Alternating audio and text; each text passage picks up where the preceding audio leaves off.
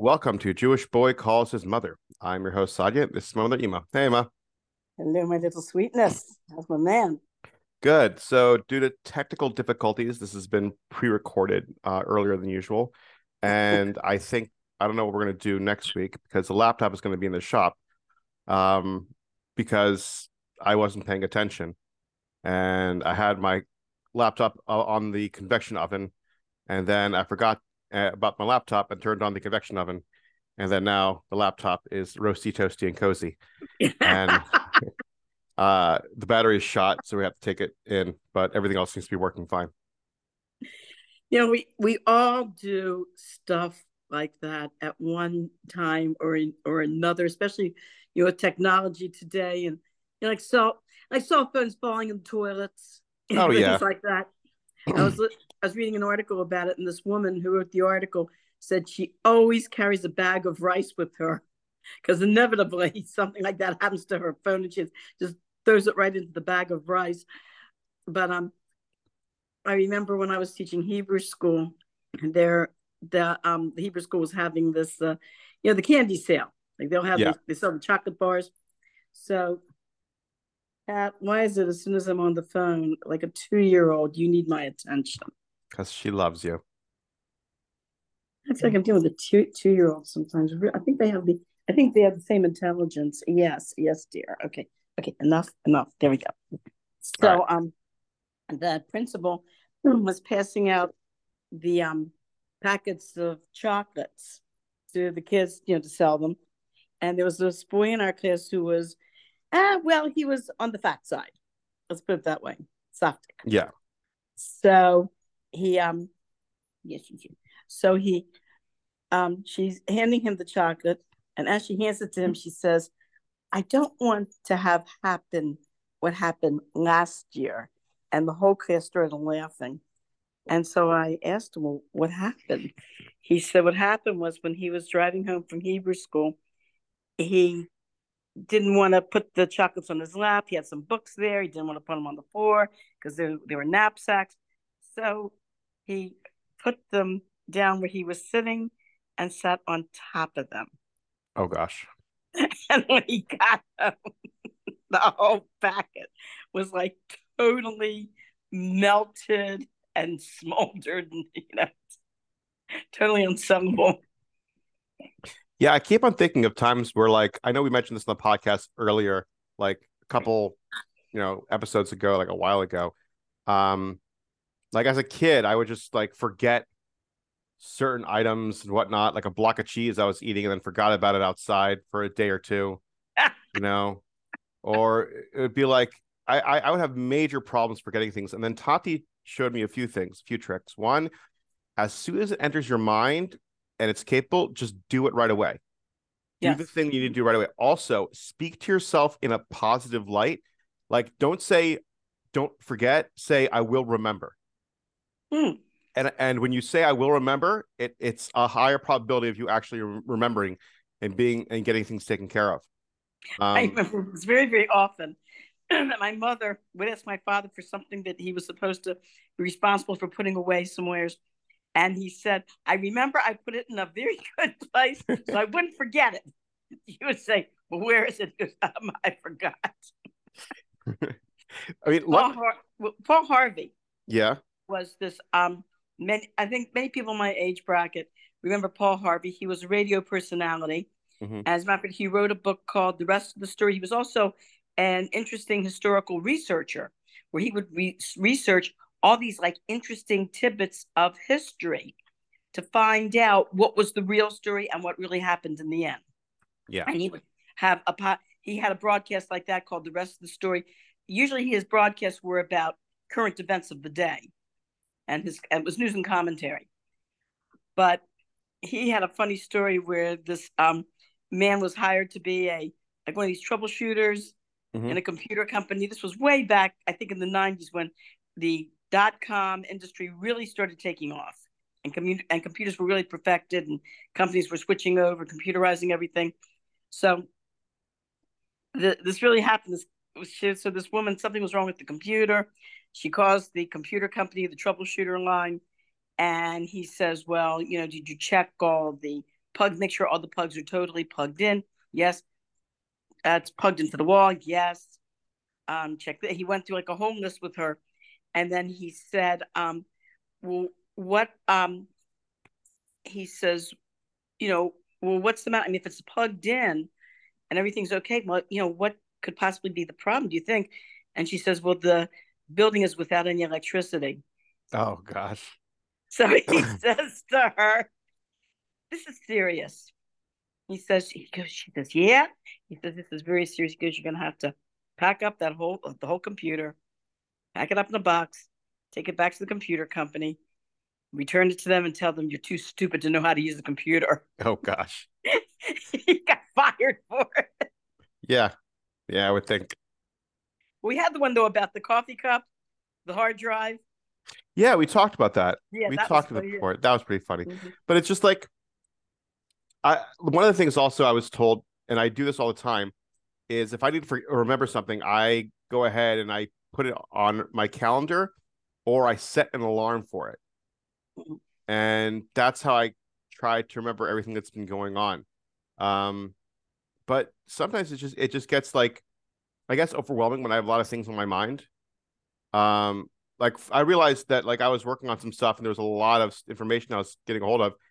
And without me thinking, I was writing down numbers and and and putting information down and realizing that I wrote it wrong. And I'm like, ooh, wow, mm-hmm. I need to – and and what it is – I've had that, yeah.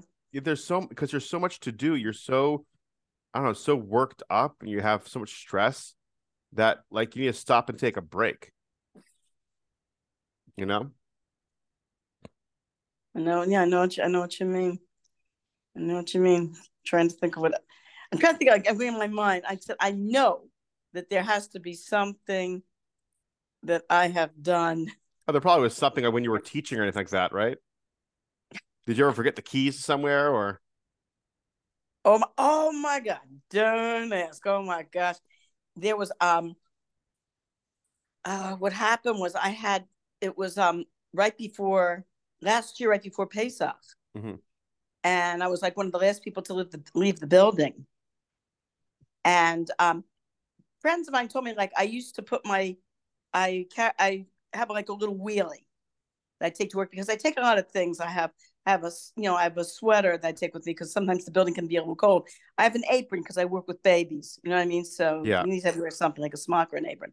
I have, I take my lunch, I take water, I take juice with me. So I was carrying it in a big pocketbook. And it was starting to hurt my shoulder. My doctor said, he suggested I use like one of these small wheelies. Mm-hmm. He said that way, you know, you can just wheel, you know, be less strain on your shoulder. So I would just take my cell phone and the very front compartment of the wheelie, I would just stick it in there and, you know, just go out with it. And a couple of people told me, you know, you, you should really zip up that front compartment. I go, oh, come on, because I'm just I'm, t- I'm just going to my car. As soon as I get to my car, I just I'm gonna you know just take out my cell phone. I put my cell phone in there, and I go out of the building. And this is one of these secure buildings where once you go out, you know we um the they didn't it at in fact after that they issued us these little cards, or you could get back in the building, you could swipe to get back in the building. And I think this because of this incident, this is why they issued it. So, but we didn't have that. Mm-hmm. And so this is, everyone's out of the building. It's going to be a week before that end of the building is going to be opened again. I go to my car. My cell phone's gone. Oh, gosh. I go, oh, my God. I said, where, where, what did I do with it? I thought, did I leave it in the bathroom? Did I leave it back in the classroom? What did I do? So I turn around and I can't open up the door.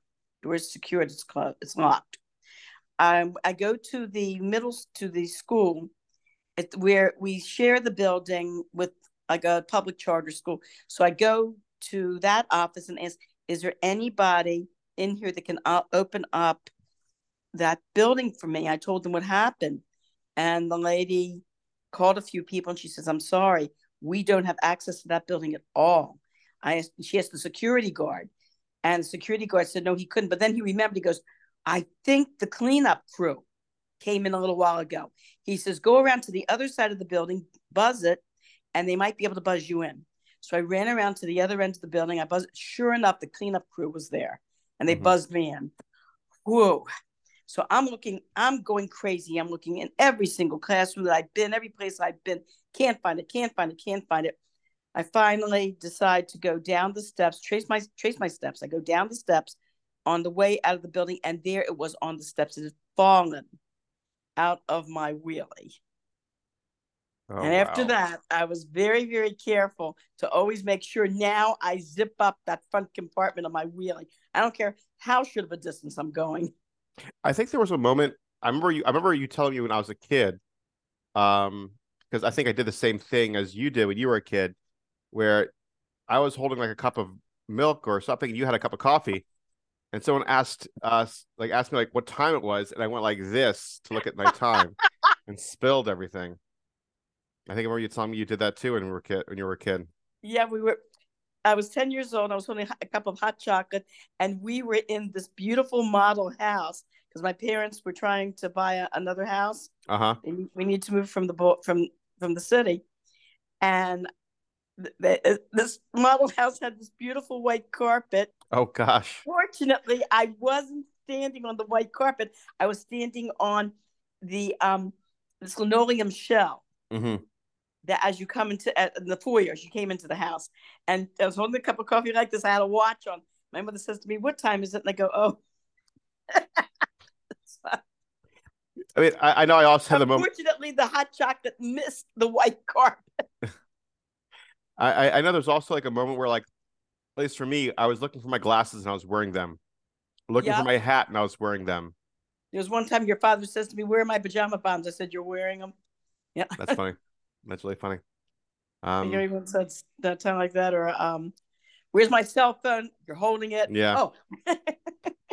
I at one point like, "Oh, I'm just gonna call my cell phone to figure out where it is," and you, and you realize it's like in your back pocket or something. You know, it's just I don't know. It's just being forgetful. It's... Well, I re I remember the day when they had the finally the portable phone that came out. When they first oh, yeah. came out with portable phones, the technology wasn't totally perfected, so. You misplaced that portable phone. You misplaced it, man.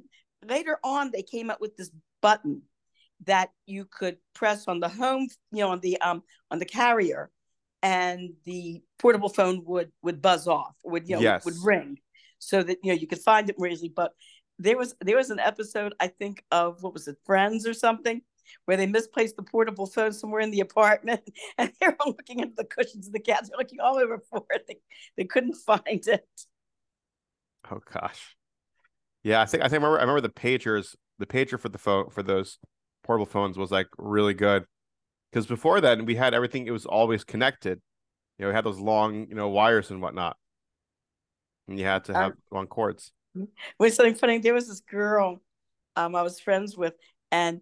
When she was talking on the phone, she would take the wire for the phone, and as she was talking, she would actually dance with it.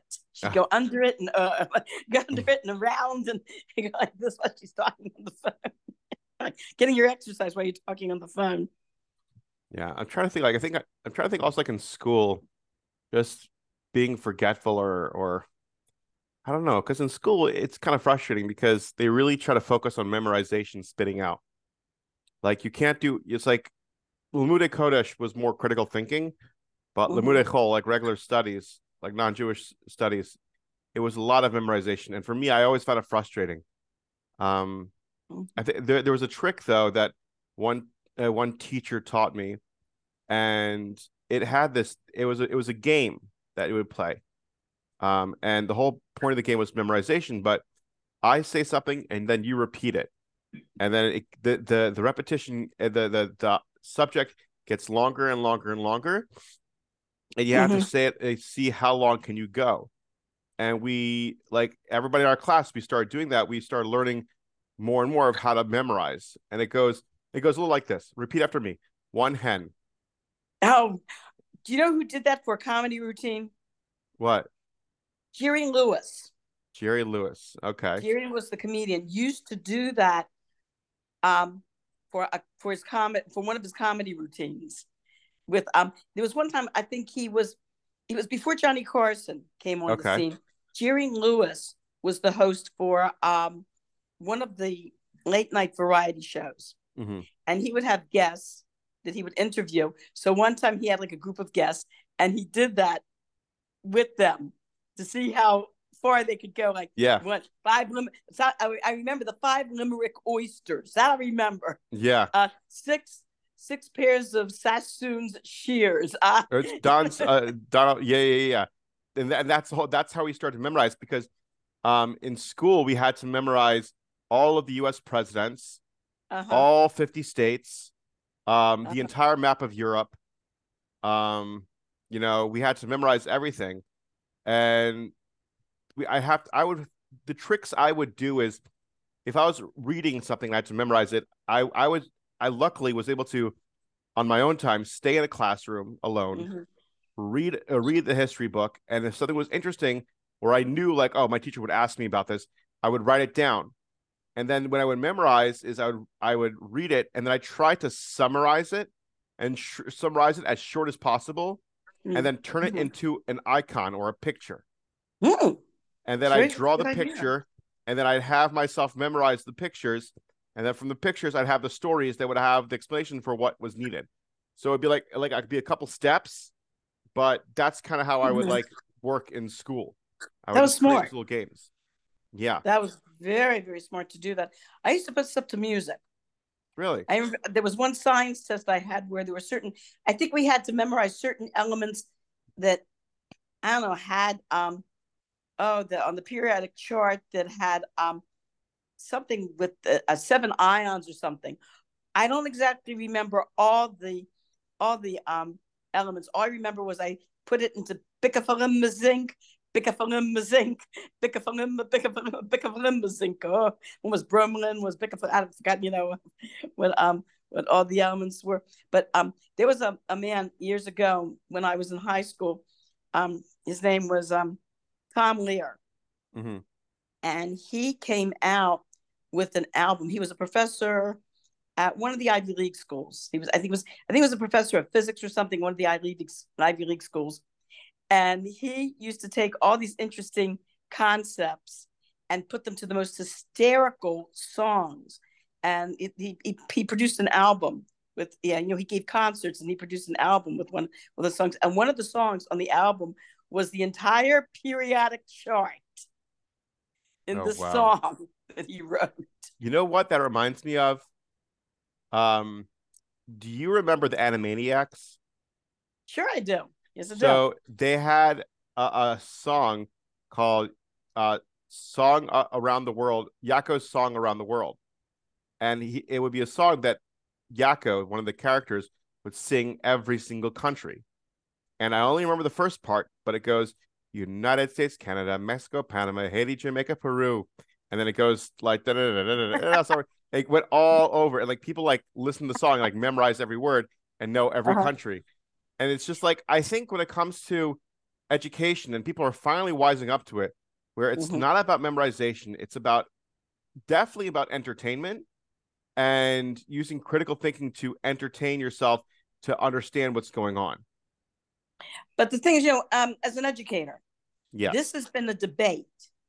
Um, it's been going back and forth because I remember, well, when I went to college in the seventies, that's when um, a lot of educators wanted to get away from this constant, constant rote memorization and get more into critical thinking and creativity.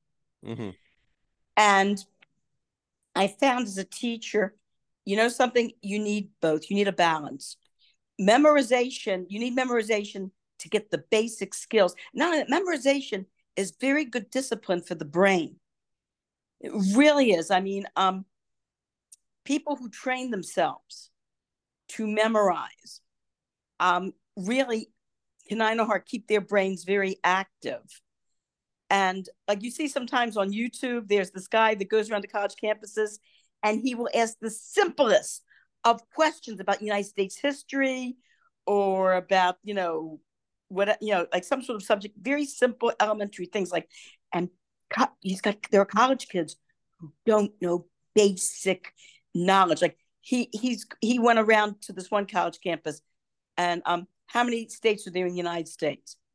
Uh, fifty, forty-nine, uh, fifty-one, uh, and there the numbers of people who did not know that was staggering. He also would. He also went recently on YouTube. He had where he went to college campuses and asked people, who was the first president of the United States? I think what happens a lot of times mm-hmm. is that, and, I, and I, I've seen this, and it's happened to me, where people ask me questions, but it's like a lot of pressure where there's a camera in front of you, things like that.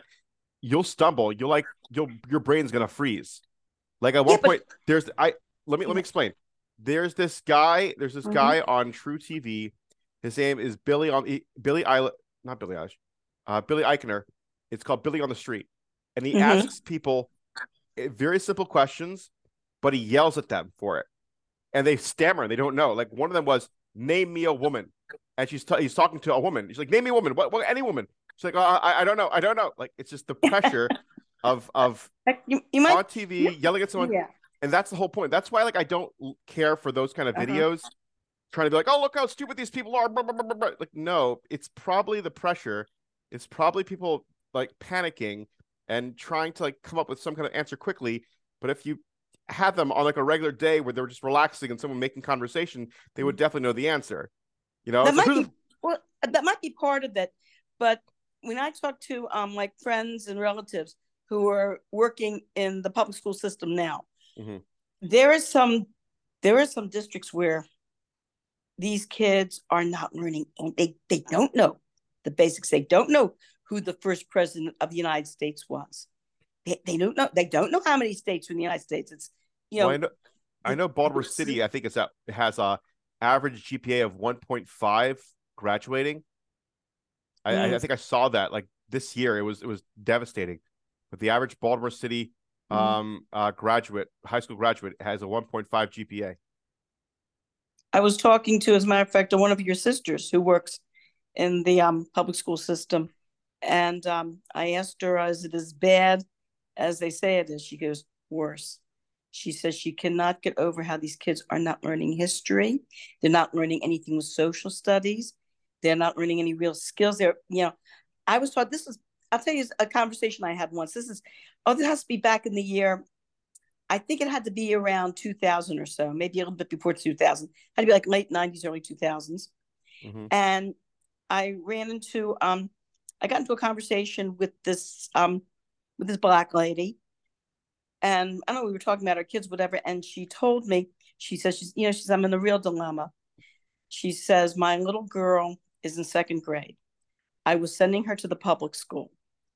She was not coming home with any reading skills, any math skills, no spelling skills. All she was coming home with was this leftist propaganda, this, you know, politically correct propaganda, she said to me. So she said, I took her out. I put her in a private school. And she said, I can't get over the difference in just one year. She's reading, she's spelling, she's writing. She says, the problem is this private school is a lot of money and I don't know if I can afford it another year. So I said to her, well, tell me, what was the name of the public school? Which public school are you sending her to? I was expecting, I hate to say it, it's going to sound prejudiced. I expected some inner city, Baltimore school, whatever. No, it was one of what I thought was like the more, how can I say it, the, the more advanced, the more yeah. advanced um, elementary schools in Baltimore County, and a nice area of Baltimore County. Oh, wow. And I was like shocked. And so I, um, the advice I gave her was, you know what? I said, whatever you can do to afford that private school, whether it's drive your car another year, cut out restaurants, cut out movie theaters, you know, um, it cut, you know, Do you know coffee a day? Yeah, yeah. I bet this. You know, uh, you know, not buy not buy as many new clothes. You know, I said whatever you can do to afford that private school, you do, because I said because twenty years from now, when you have an intelligent, professional, young woman as your daughter, you're not going to think of the money. Yeah. But you put her back into that cesspool of a public school system, and we, you know, she wasn't learning anything, and she continues to learn nothing and she gets into trouble. You are going to want to kick yourself every time you look in the mirror. You know, it's funny you mentioned that because I remember sixth grade, we had we had a problem with the math teachers uh, in my grade. We had like five, six math teachers just running through the, uh, uh, the classrooms. Like they couldn't handle the class, class couldn't handle the teacher. And finally, they had one teacher that was able to, like, I guess, handle the class. But what it was was she was just babysitting us. Mm. Like, we weren't doing anything. She wasn't teaching. She was just sitting there and just letting us run amok. And we were just being a bunch of dumb kids, like a bunch of sixth graders. And mm-hmm. I remember we went to, we went, had a math class the next year. And, like, I was barely keeping up, which is the simple times tables and additions tables.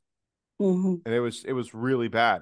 Um, but it was funny because when I was in college, I was surprised how many people really didn't know certain things or couldn't keep up. Like, I was, I was in the bachelor's program and I was surrounded by people that, like, I didn't feel challenged. I didn't feel like I, I was going anywhere.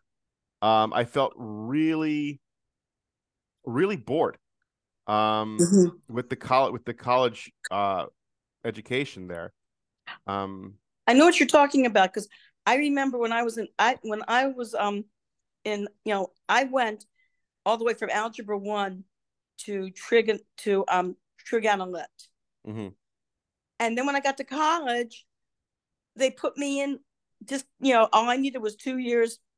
Uh, it was, you know, it was actually one year of a one block of a math course, college math, whatever, you know. Yeah. It was algebra one and algebra, those two, algebra one and algebra two, which I had had in seventh and eighth grade. Of course, I aced it, but you know, I didn't, I didn't learn anything. I just, I just took it for the credit. I mean, yeah, that that's what's so funny. I feel like for me, high school was more difficult than yes. college. I had that too. Yeah. Yeah. Mm-hmm. Well, for me, it was like the schedule was like. High school was seven thirty to eight thirty, you know, like thirteen hour days. Just like you had like a couple breaks here and there. But it was a thirteen hour day in school, like having to study and work and all that stuff. Then I go to college and it's like you have maybe you have four classes. It's spaced out. Each class is like an hour long within a, a, a span of a week. And then like it only goes for like about three months uh, for six months out of the year. About three and a half months in the fall and three and a half months in the spring, you know? And it was just like the easiest breeze that that, that I felt. I've I mean, heard that from a lot of Jewish kids who have gone, you know, Beis Yaakov and T A and, you know, the yeshiva system, all say the same thing. That yeah. compared to compared to what they had in Beis Yaakov and T A, it's like college for a lot of these kids is just a breeze. Yeah, you run through it because it's just like, it's also, that's why I really like the Jewish educational part of T A, where you're sitting down, learning Gemara, you're learning how to have a conversation, you're learning to how to have critical thinking, your your voice is heard somewhat, you know, and they, they make you fall in love with learning for the sake of learning. You know, I remember in twelfth grade, um, for my Hebrew studies, I never got an exam. And I still... early in the morning, went to school and, and was studying for four hours a day, you know, with a, with learning Gemara. And at one point I stopped my teacher, my rabbi, and be like, hey, we haven't had a test this whole year. And he's like, yeah, you're right. And like, it, it dawned on me like, oh, we're just learning for the sake of learning. They're not, we're not having an exam. Cause I was really like having fun going through it. And like, it teaches you a lot of critical thinking mm-hmm. um, and a lot of actually entrepreneurship, because you have this idea where you need to get to point A to point B. So you find the most efficient way, but you're not necessarily le- needing to like follow some kind of order. You're just doing what you can to get to the last, you know, the last part uh, of, of your, your mission, so to speak. You know? Well, I think is interesting too, is that when I, um, I remember one time, you know, occasionally I've sat in like on different, like Gamorsha Urim. Now you can go online, you know, you mm-hmm. can, there's, there's halacha dot org where they have Rambam and everything. And when you first start learning this stuff, especially for a girl, we're used to like, okay, well, what's the bottom line? What's the punchline? Yeah. And you're hearing all these like different opinions. You go, wait a minute, but that's not what we do today in Judaism. We don't do anything like that. And, and someone explained to me, no, you don't understand. When you learn Rambam, you learn Gemara, you These are opinions that the great Rubeim have, and they like bounce it back and forth and debate it and discuss it. Real, someone explained to me, you know, actual Jewish law, like we follow, is Shulchan Aruch, which happened hundreds of years later and also went through its own evolution. And yeah. in many, in some aspects, is is continuing with, with technology and everything. Is you know is continuing. I had a conversation with this woman the other day. We were talking about how technology and the glo- and globalism is pushing halacha like beyond what you know, like beyond. How can I say it? Like to the very limits, because there are so many unique and different situations we're dealing with now. We were we were talking like, you know, like Shabbos. Like your brother was telling me, um, there was um one time he was flying on Thursday from Hong Kong to New York. And when you fly from Hong Kong to New York, this plane went over the Arctic Circle, you know, over the North Pole and down. It goes like this, you know, instead of like across the Pacific Ocean, it goes up. So he says there were two hours where they flew through a part of Mongolia that, because the international date line was Friday night. Mm. So for those two hours, your brother told me what he had to do is he had to make sure he went to the bathroom before those first two hours, because, you know, on a plane, when you go into the bathroom, you lock the door, the light goes on. He had to make sure he went to the bathroom. He had to make sure whatever he needed, um, whatever papers he needed, put away all his pens and pencils, um, whatever he needed to be ripped or opened, he had the ripper open it, and he had to just sit there quietly in his seat and hardly, you know, not do too much for the two hours they were flying over this part of Mongolia. I think what happened was we were talking, this woman was telling me because of the international date line, she was telling me that there was a member of her family who almost wound up having to observe two days of Shabbos, one oh, after wow. the other. So she tried to explain to me how it happened. I don't know, but so I it think- turned out he didn't. He didn't have to, but he almost, he almost had to. I think I've heard something like that. And the reason why is because I think by Australia, it's the day after, and past it, a certain area, a certain location, it's the day of. Yeah, I think that was what happened. So yeah. it's, it's this technicality that if you cross into Australia at a certain time, it's that that's where you have like Shabbos for two days. Um, mm-hmm. But yeah, I mean, that's mm-hmm. kind of the idea, you know, I think it's, I, I'm seeing more and more of like footsteps of Mashiach um, as time goes by. Like I saw this one comedian say something that's very profound on a Hasidic level. Um, and I think I posted up on the family WhatsApp, but I don't think you opened it. Um, it was the comedian said, "It's hard to relax from a nap when your soul is tired." And like that hits on a Mashiach level where uh-huh. it's like, we all know we're all, our souls are tired. We're just waiting for the Gula because we just, we, and we're just going by the skin of our teeth because like we have nothing else to do. Like we're just so exhausted. But uh, I, I don't understand though. Is like they say, you know, doctors will tell you that anxiety levels are up, you know, um, since about the nineteen eighties. But what I understand is there are certain there's so many aspects of our lives that are actually getting so much easier. Yes, and the so, what, what's yeah, happening because of yeah. technology? Why are we? Where are I, we my, so anxious? My theory is are two things. One, our bodies are finally slowing down to catch up with everything. And that finally, after all these thousands of years, all the generational trauma, it's finally ca- catching up with us because we're slowing down. I, I understand. Do you, you know what I mean by that? Uh, not quite. Try again. Okay. Sorry. So somebody, somebody who has gotten shot and they need to get to a medic, they can run with the adrenaline to get to the medic. Uh-huh. But once they stop and get to the medic and the adrenaline wears off, the pain ah. kicks in. I've heard that, that when adrenaline is running, you don't feel pain. Yeah. yeah. So in mm-hmm. essence, we're finally finding tools to slow us down, to, to give us time to catch our breath. And these tools are getting us to really feel the pain.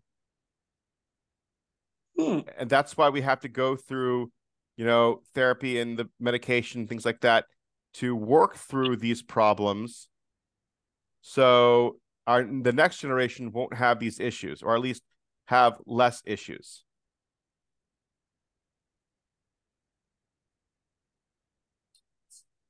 I think I know what you're talking about. It's like when someone, that happened like in the, when you read books about, you know, people surviving the Holocaust, while they were going through it, they didn't have time to really process what was happening. They were just, the adrenaline was running. They were just working on survival.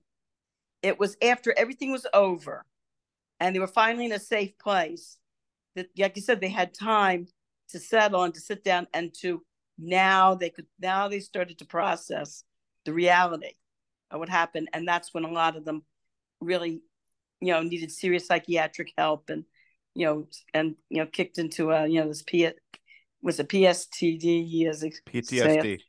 Yeah, P T S D. Although, yeah. um, I did we, um, I don't know if you did this on a podcast. I told you about the book I read by Eva, um, Eva, I think her name is, um, her last name was Iger, Doctor Eva Iger. I think that's her last name. She, um, she was the one. She specializes in P T S D, and as a matter of fact, the United States government employed her as a this top psychologist to work with the armed forces. And she, in conjunction, she was in contact with um, Viktor Frankl, mm-hmm. who also was a survivor of Auschwitz. They contacted each other through mail, and they like, she, you know, he developed his logotherapy, and she also, based on his logotherapy, she developed her own form of therapy for people who were going through, you know, trauma. Yeah. And she said in her book, she, of course, she talks about her family. In this book, she talks about, um, I think it was an Iger or Iger. I'm trying to think of the last name, sorry. But, um, and she talks about like what they went through and what she went through afterwards and how she, you know, got her education and her, you know, P H D and everything, and um, developed, you know, the, her therapy, which was very, very successful. But she says she does not like the term P S P S T D. P T S D. Yeah. my, my dyslexia is ki ki kicking in. P T S D. She doesn't like that. She goes, post-traum- post-traumatic syndrome disorder. Post-traumatic stress disorder. Stress disorder. She does not like the term disorder used mm-hmm. with it. She says it's not a disorder. It's actually a natural reaction that everybody has, that every human being has to a stressful situation. It's, and she goes, it's normal. It, you've got to be some sort of stoical, cold piece of stone not to have that after going through some sort of trauma. And, you know, that's what she bases her, you know, therapy on. Mm-hmm. That this is a normal process and basically helping people to go through this normal process. Yeah. I mean, that's, that's, again, that's what people are talking about nowadays when it comes to processing everything. It's not about victimizing yourself, but understanding that you were a victim and then working through that problem and then hopefully coming out better on, uh, on the other end. You know? That's true. That's true. But the, I, like you said, the irony is, like you said about like victimization is, you know, we're living at a time where the most of the victimization is finished. I mean, it's, okay, yeah, there is some that's going on today, but for the most part. That no, that yeah. that's true. That's true. Mm-hmm. But um, I guess we're a little out of time, so I guess we'll talk about it uh, next episode.